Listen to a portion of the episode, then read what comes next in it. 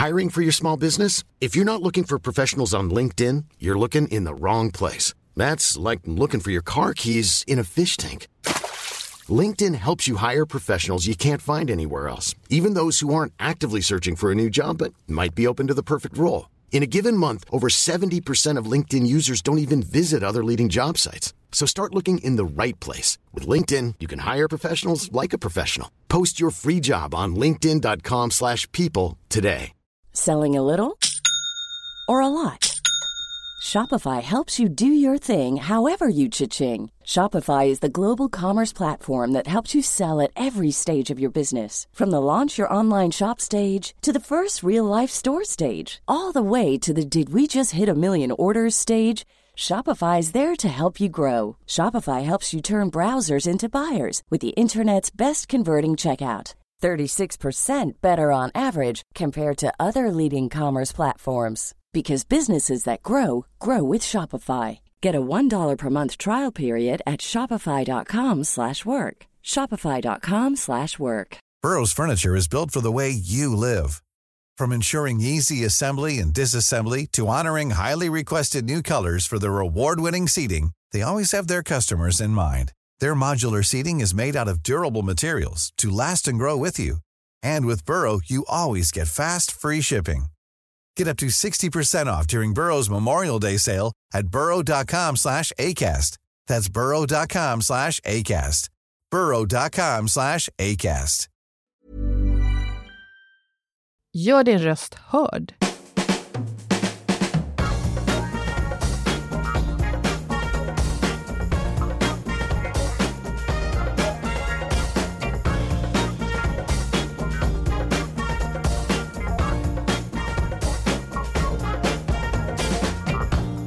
Det här är Health for Wealth, en podd om hälsa på jobbet.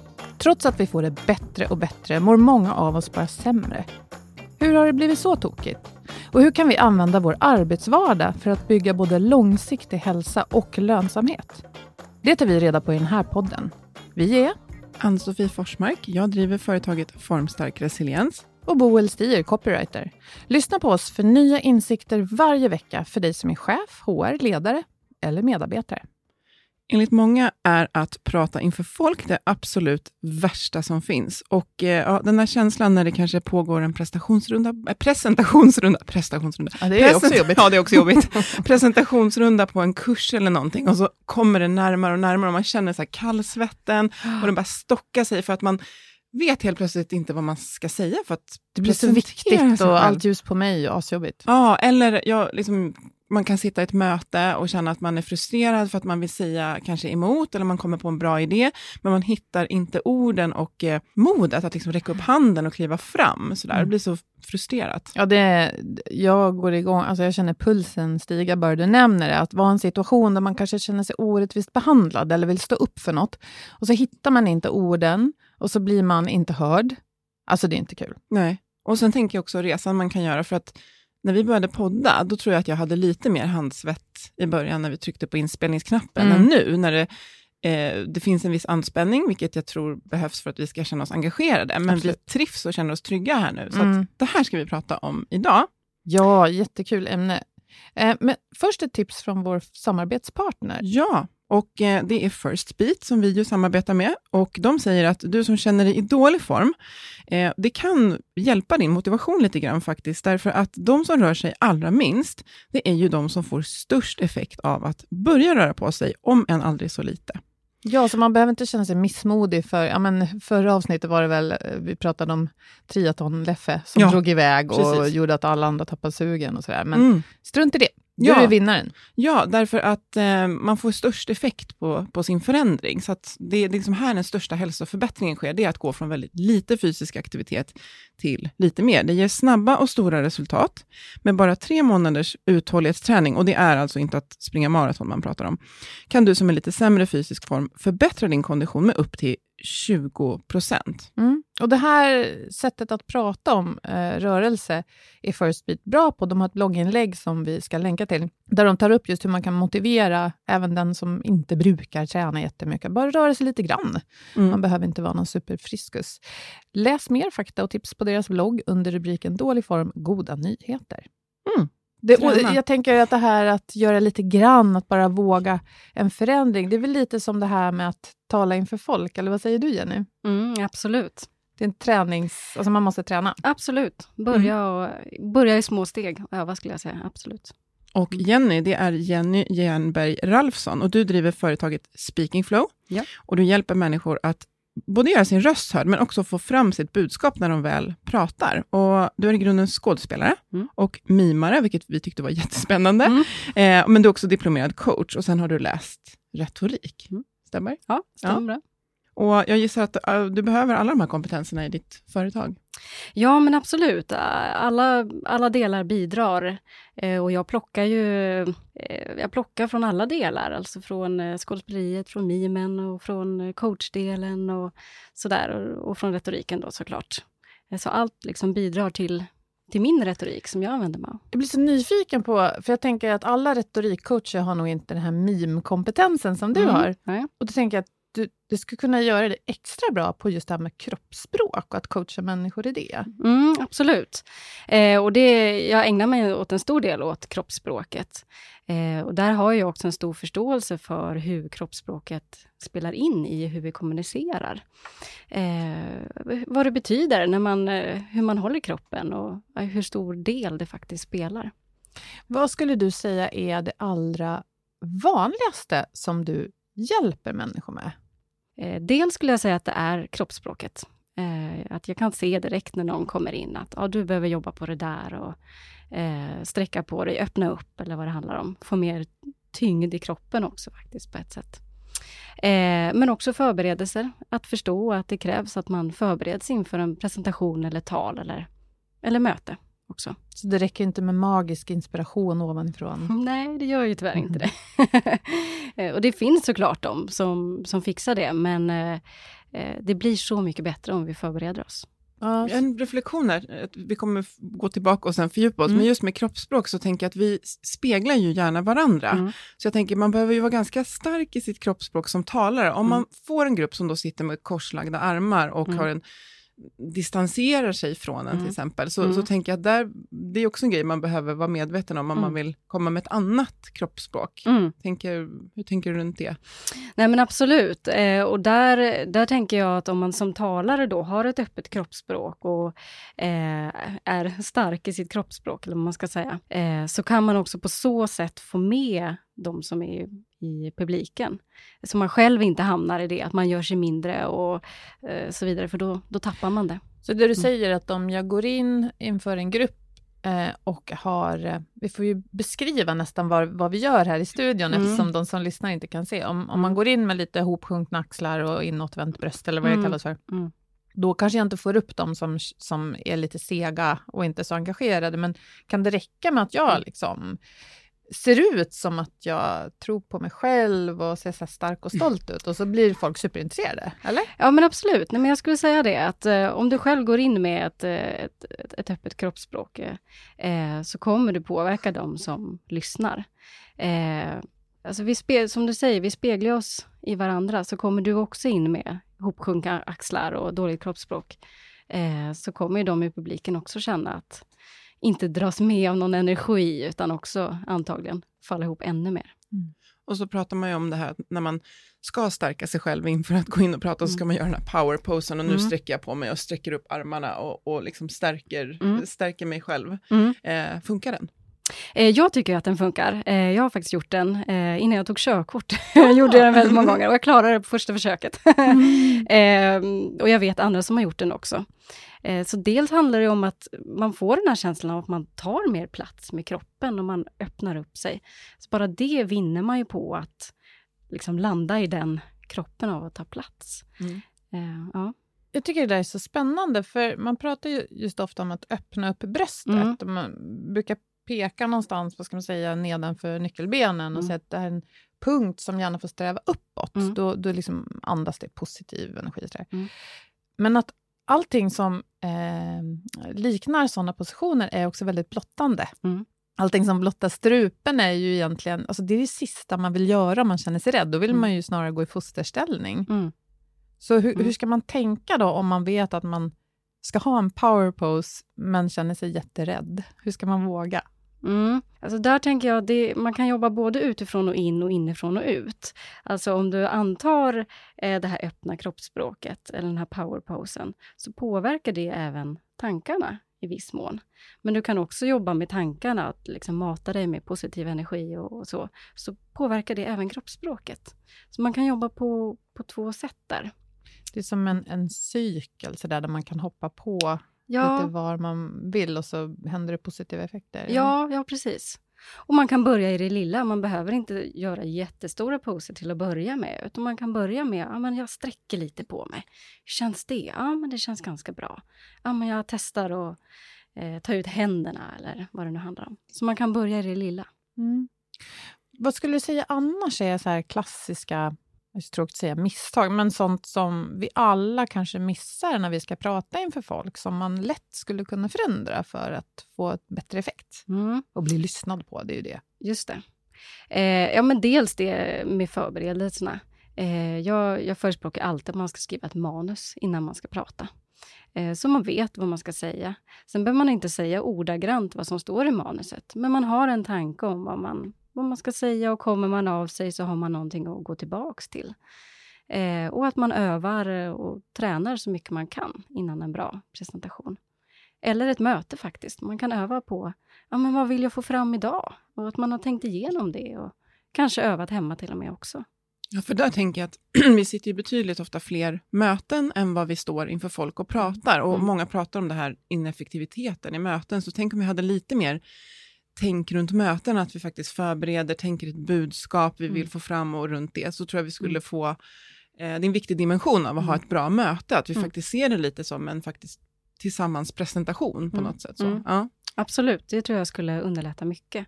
Eh, om alla skulle vara förberedda inför. Mm. Vad vill varje person ta upp? Mm, det blir väldigt smidigt. Mm. Men jag tänker, vad är, det, vad är det man kommer till dig och vill ha hjälp med? Vad är det vanligaste, om man säger rädslan eller utmaningen som, som, som du möter, som man upplever själv? Mm. Eh, där skulle jag säga att det är egentligen två saker. Eh, dels det här eh, just att om man ska hålla presentationer eller så, kanske inte så van vid det, eh, så kommer många till mig och vill ha hjälp. Och, och många det kanske är just därför de kommer till mig, men eh, tycker att det är väldigt obehagligt och känner en väldigt stor stress inför det. Och, mm. eh, ja, men jag vet inte hur jag ska göra och, och ska jag stå där och så.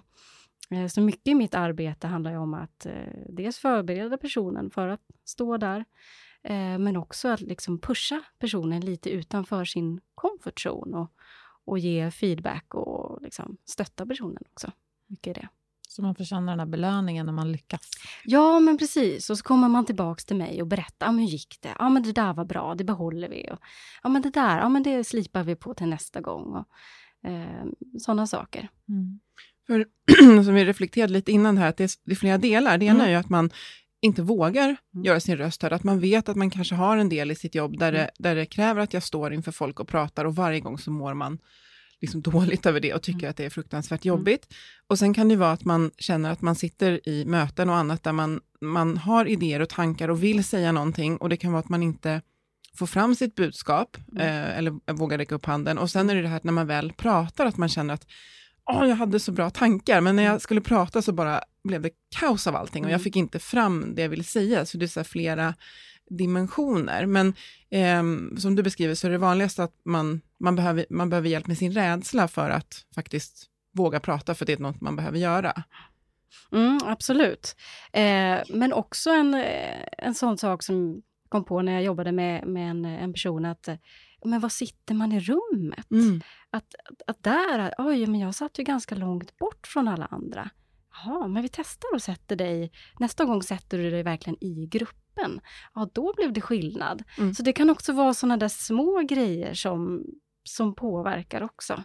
Just som man inte det. tänker på. Mm. Eh, men också kroppsspråket även i mötessituationer. Att, ja, men sträck på det även i mötet. Liksom. Du vågar också ta den här platsen lite mer tänker på det här också att man kan vara framåtlutad och bakåtlutad. Hur ska man jobba med det där? Och, mm. alltså, kan, man, kan man vara för på om man lutar sig framåt hela mötet? Hur ska man tänka? Ja, där brukar jag lära ut något som heter rapport. Då. Eh, att man skapar rapport, att man då speglar hur de andra sitter. Så sitter alla fram, att man försöker att sitta fram själv. Eh, sitter alla bak, att man försöker hitta någon slags... Ja, man speglar dem man, man sitter med. Sen är det klart att det kan vara olika och sådär, men, eh, men att man försöker att, att vara lite som alla andra.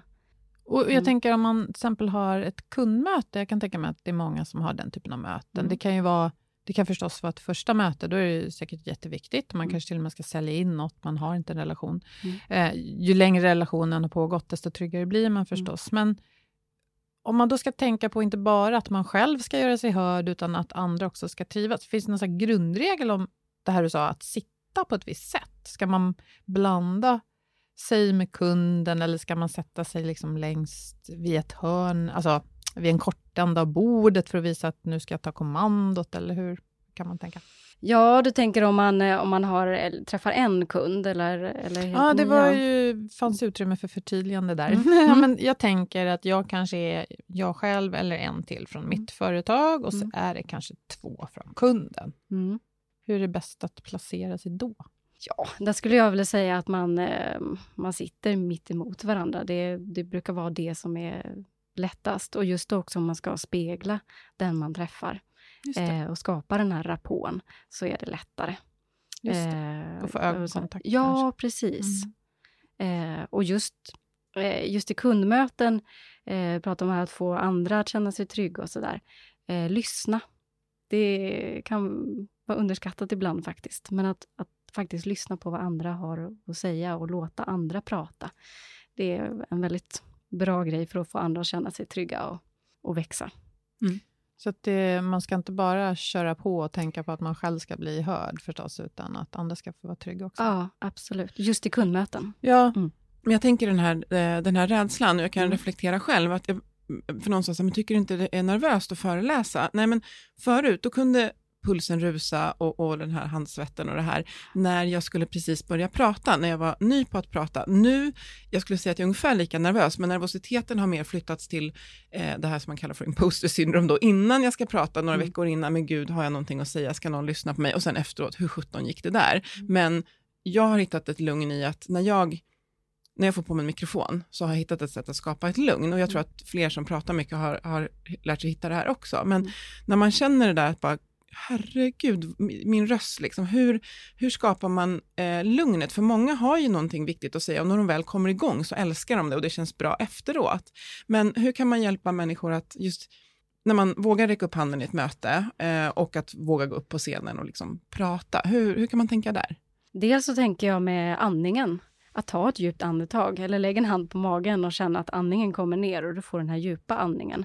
Eh, är väldigt bra för att skapa lugn. Eh, och innan man ska prata då, även om det är ett möte, ta ett djupt andetag och sen börjar du prata. Mm. Så du hinner landa. Ofta är vi så snabba i att vi ska få fram det vi vill säga. Och då, då kanske vi inte riktigt hinner tänka efter vad det är vi vill säga. Och sen när chansen är förbi, så tusan, det där Ja, skulle jag ha sagt mm. också. Så ta en paus, eller ta en andningspaus. Eh, även för de som lyssnar kan det Mm. vara skönt att hinna reflektera.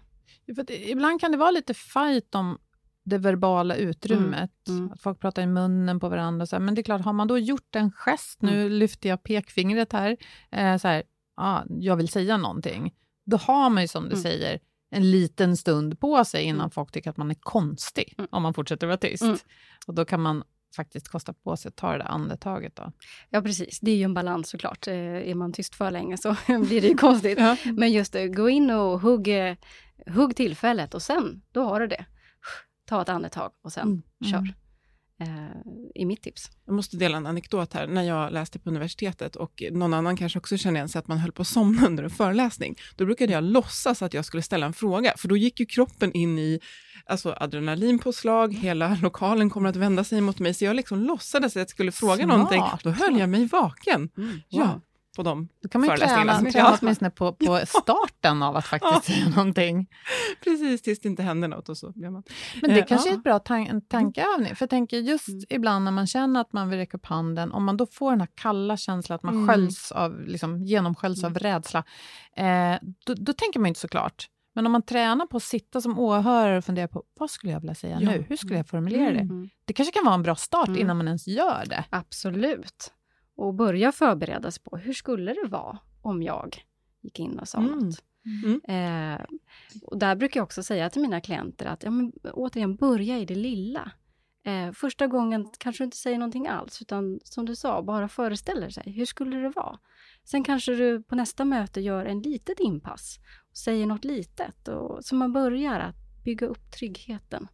Är det inte så också att vi är ju ofta väldigt mycket hårdare mot oss själva och så reflekterar vi över när någon annan har pratat och kanske pausat och harklat sig och man har sett att de är nervösa så är man ju inte så här, "Ah, men gud vad han eller hon inte kan, utan man, man känner ju med, liksom medkänsla och man vill liksom stötta den personens Mm. eh, framträdande på något sätt Mm. genom att liksom luta sig framåt och visa. De flesta har ju den goda viljan ändå, Mm. men man är ofta väldigt, eh, man ställer höga krav på sig själv i att det Mm. ska vara perfekt det jag säger. Mm. Mm. Ja, precis. Så att man kan börja liksom förbereda sig lite grann utan att faktiskt aktivt Mm. räcka upp handen. Och sen Mm. om vi kommer in på då när man väl, när man väl ska prata, Mm. eh, hur ska man tänka då? När man har ett budskap. Det här kan ju vara allt från att ta upp något på ett möte till en föreläsning, men några grundpelare. Liksom. Mm. Eh, om jag tänker då, eh, när jag har föreläsning då, så handlar det återigen om att förbereda sig. Tänka igenom vad är kärnan i det jag vill säga? Vad är det viktiga här? Eh, vad är det viktiga som jag vill att eh, människor ska gå härifrån med? Eh, så att det blir tydligt i det man, eh, det man pratar om. Eh, också som jag pratar om ord och språk, att man funderar igenom vilka är det jag ska prata inför? Förstår alla vad jag säger? Alltså vad använder jag för ord? Eller är det någonting jag behöver förtydliga? Och sådär. Så att man, eh, ja, man gör det förståeligt. Undvika en massa konstiga förkortningar. Ja, Ibland kan det vara att man döljer sin osäkerhet bakom ett väldigt avancerat språk. ja. Men då skapar det också en distans till de Mm. som, som lyssnar. Om inte de som lyssnar är väldigt insatta, ja men då kan du använda det språket. Eh, men är de inte det, då, då skapar det en di- distans. Jag vet att jag har tänkt ibland på några av de första artiklarna jag skrev när jag var journalist, ganska länge sedan. Då. Eh, en av landets större tidningar och jag fick möjlighet att skriva någonting. Och jag vet i efterhand att jag ville ju så gärna visa vad jag gick för och jag strösslade med så begrepp som var lite akademiska och kände så här, oh.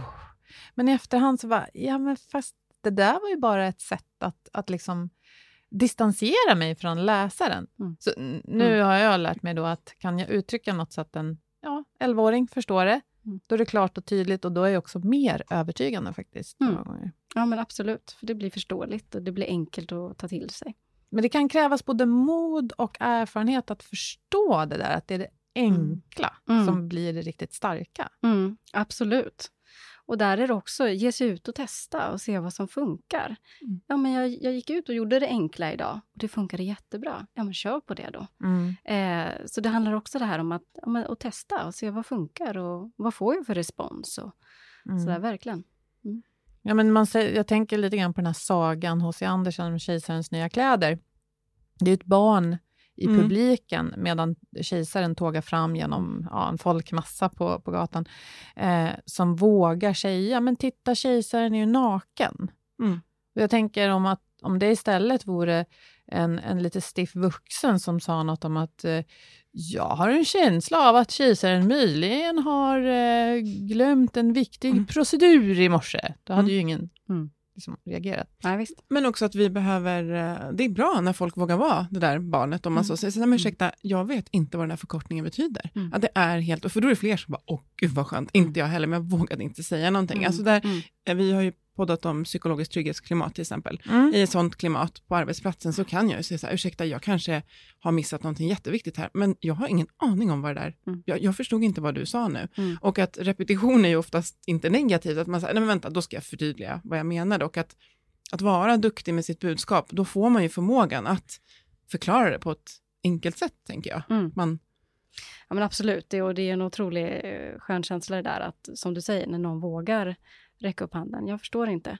Och då som, eh, som talare att självklart ta emot det då. Absolut, men det betyder det här och det här. Eh, att man har det Mm. Klimatet är absolut det man ska sträva efter. Där är ju intressant, när det händer någonting och folk säger något som inte... Jag tänker att man kan ju faktiskt få kritik mm. eller det kan kännas som ett ifrågasättande när man står och pratar, särskilt om man är nervös. Och så säger någon... För, för det är ganska ofta folk som sitter och lyssnar, kanske man är en inhyrd person och tycker att ja, men nu, ska jag, nu vill jag ställa någon knivig fråga. Mm. Hur tycker du att man kan tänka då för att inte gå ner i någon slags stresskon? Mm. Eh, du tänker hur man kan svara och, och, liknande? Ja, jag tänker att exakt hur svaret lyder, får, det beror ju på vad man mm. pratar om. Men jag tänker att där vill man inte heller känna att man blir alldeles röd i ansiktet mm. och hjärtat börjar bulta och herregud, nu blir jag kritiserad. Hur kan mm. man liksom tänka i en sån situation så att man bemöter det bra? Mm. Absolut, och det där är ju verkligen en av de stora rädslorna, att bli ifrågasatt när man står där framme. Och där skulle jag också säga, men ta ett djupt andetag. Eh, har du svar på frågan så kan du ge det. Har du inte det så kan du också säga jätteintressant, eh, kan vi ta det efteråt? Eh, eller kan vi prata efter? Och då kan man ta det lite mer i lugn och ro, så slipper man stå där mm, inför alla och stå till svars. Mm. Eh. Jag tänker om man inte, det slår mig nu att det kanske kan vara så här också att om man blir lite ställd så kan man ju be den här personen repetera frågan eller säga så här, menade du så här? För då, jag tänker att då ger man sig också mm. själv lite tid att processa, vad var det den här personen sa egentligen? Absolut, det är superbra att göra så. Som du säger, då hinner man själv reflektera och då ser man också om man har förstått frågan. Ja, det var så jag menade, okej. Okay. Mm. Och sen så kan man antingen liksom parkera och ta det sen eller... Ja. ja. Och har man inte svar på frågan så kan man faktiskt också säga, eh, jag vet inte just nu, men jag ska mm. ta reda på det och återkommer till dig. Men tack för frågan, mm. väldigt intressant. Mm. Jag tänker också att om man, om man vet att man kommer med något påstående som kanske provocerar, så kan man också, apropå det här du sa med att förbereda sig, kan man fundera, kommer någon möjligtvis sätta sig emot det här budskapet och vad skulle det kunna potentiellt komma för motfrågor? För att det kan ju berika dialogen att någon faktiskt inte bara man har en grupp som bara sitter och lyssnar, utan någon faktiskt bara, jag håller inte med, gud vad intressant, mm. för att det berikar, men att det kan man ju också förbereda sig på, att någon kommer tycka att det här är BS. Jag som har föreläst en del om kost mm. försöker ju alltid liksom, ja, veta att här kommer det komma mothugg. Liksom. Och då är det egentligen inte mothugg mot mig, utan det är ju sakfrågan som mm. någon ja men så där tycker inte jag. Nej, spännande. Så, ja. Absolut, när man har tänka igenom innan, som du säger, vad, vad kan komma för frågor eller mm. vad kan komma för åsikter och sådär. Och vara lite förberedd på mm. det, det är helt rätt. Och också som jag lär ut att om man är väldigt rädd och ska tala, eh, så kan man faktiskt också tänka igenom, ja men vad är det som kan hända? Mm. Okej, okay, ja men jag kommer av mig, låt säga. Ja, hur löser jag det då? Och då har man redan tänkt ut det innan och då lugnar man den här orostankarna. Ah, man har en nödprocedur som mm. man säger inom fallskärmshoppningen bland annat. Ja, det här kommer in på, det vi trygghet. poddade om lärande och pratade mm. om adaptivt lärande. Då kan man fundera på fem, fem grejer som potentiellt skulle kunna hända mm. eh, om jag räcker upp handen på mötet och pratar, eller under den här föreläsningen jag ska hålla, eller under den här presentationen. Som du kommer kan... inte vara död. Nej. Du kommer inte bara bli avrättad. Nej, mm. men det kan vara så att någon kommer säga emot, jag kommer komma av mig, eller som jag har vant mig vid nu, tekniken kommer inte funka och jag kommer behöva rita på ett blädderblock. Den och jag är, typ är värdelös på att rita. Den är värdelös. Ja, eller den är garanterad och jag är värdelös på att rita. Eh, men, ja, men precis. Men då är man förberedd, för man ramlar inte ner lika Nej. djupt. Man bara, mm. oj, det blev inte riktigt som jag hade tänkt, men Åh, men här måste jag få spela in till dig igen nu, för mm. att jag, jag, jag, känner mig ofta trygg när jag talar numera. Mm. Jag var livrädd när jag var yngre, mm. så det är en häftig resa. Jag tror väldigt många gör den. Mm. Men jag känner mig inte trygg när ja, men det är jag som har ordet, det är jag som ska prata. Folk strömmar in och man säger välkommen. Och sen är det just det att tekniken funkar mm. inte. Jag brukar i och för sig ofta tänka att jag ska kunna prata om det här utan en powerpoint. Mm. Man kan skriva ut en sån till exempel, ja, som man har. Men, men jag tänker, ofta är det de här minuterna när man joxar och gixar och mm. frågar om det finns någon tekniker eller själv står mm. och rycker i sladdar. Har du några bra tips på hur det inte blir så liksom lite generat tyst bara. Ja, men absolut, Nej, men det, där är ju, det där är ju en klassiker. Eh, att det strular också precis när man ska börja. Mm. Även om man har varit där innan och tittat. Ah, ja, nu funkar det perfekt. Och så ska man köra ja. och då mm. funkar det inte. Det är ju verkligen en klassiker. Eh, det som man kan trösta sig med är att de flesta känner igen sig. Att all, många har vi varit där. Eh, och var ärlig med, nu krånglar det lite, men vi löste det här. Ni kan sitta och småprata lite grann, så säger jag till när ni är redo. Det mm. skulle kunna vara ett sätt. Ja, för jag tänker att om man ska, man skulle ju kunna så ge dem där en uppgift, så här, ja, men kan inte ni prata igenom två och två vad ni har förväntningar inför Mm. idag? Men Mm.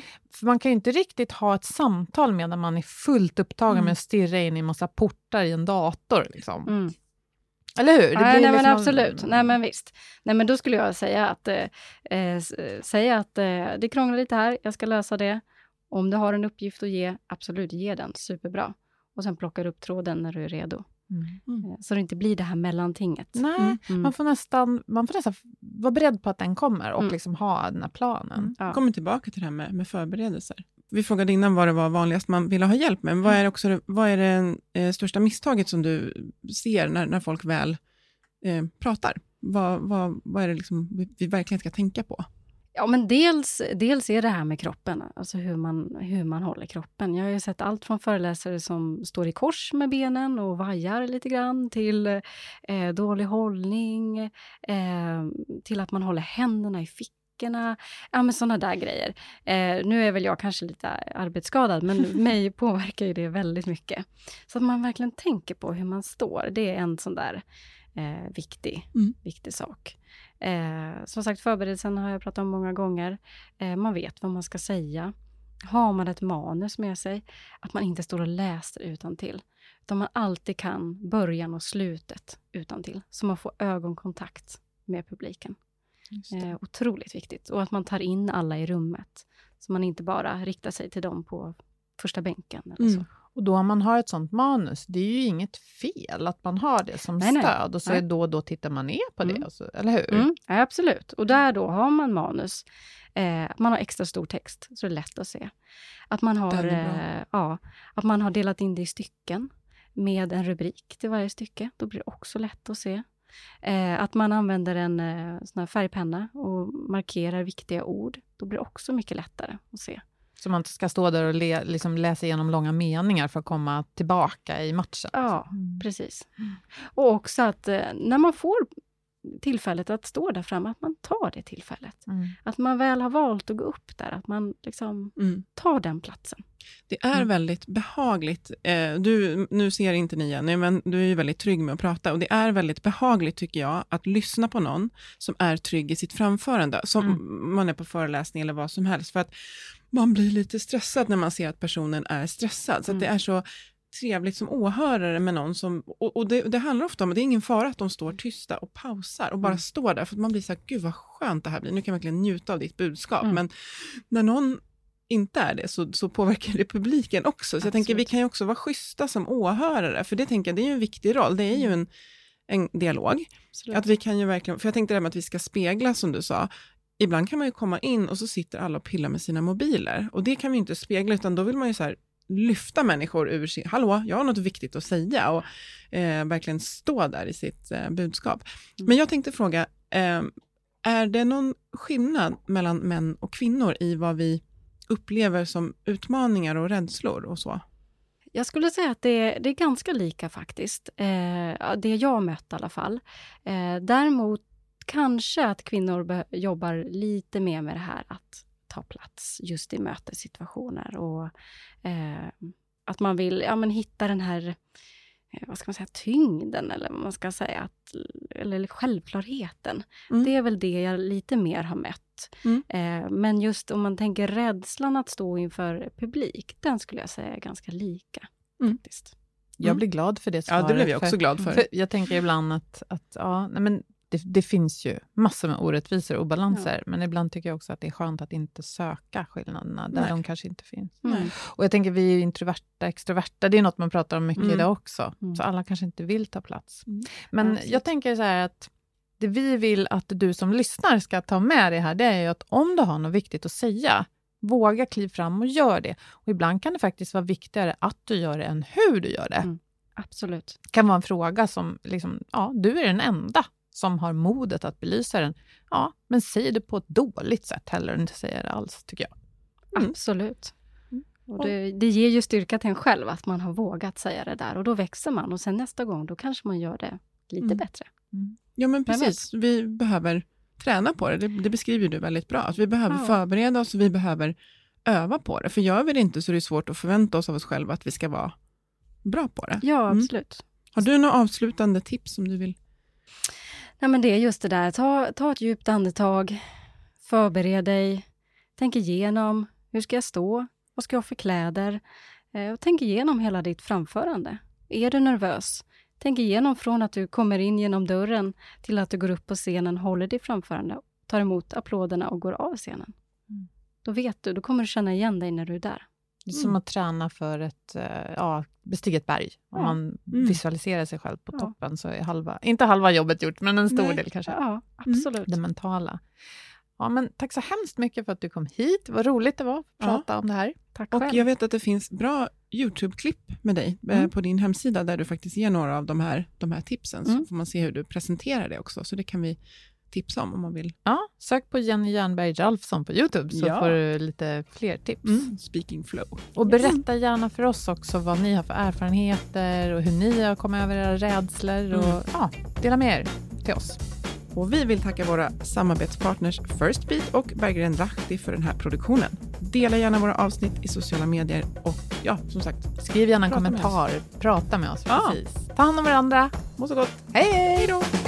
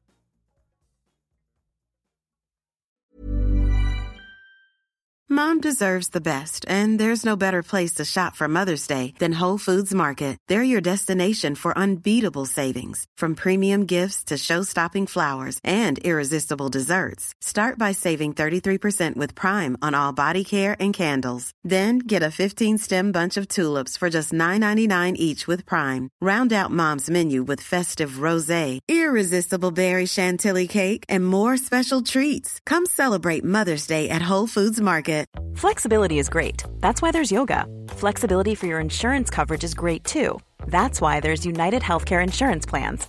Underwritten by Golden Rule Insurance Company, United Healthcare Insurance Plans offer flexible, budget friendly coverage for medical, vision, dental, and more. One of these plans may be right for you if you're, say, between jobs, coming off your parents' plan, turning a side hustle into a full hustle, or even missed open enrollment. Want more flexibility? Find out more about United Healthcare Insurance Plans at uh1.com. Planning for your next trip? Elevate your travel style with Quince. Quince has all the jet setting essentials you'll want for your next getaway, like European linen, premium luggage options, buttery soft Italian leather bags, and so much more. And it's all priced at 50 to 80% less than similar brands. Plus, Quince only works with factories that use safe and ethical manufacturing practices. Pack your bags with high-quality essentials you'll be wearing for vacations to come with Quince. Go to quince.com slash trip for free shipping and 365-day returns.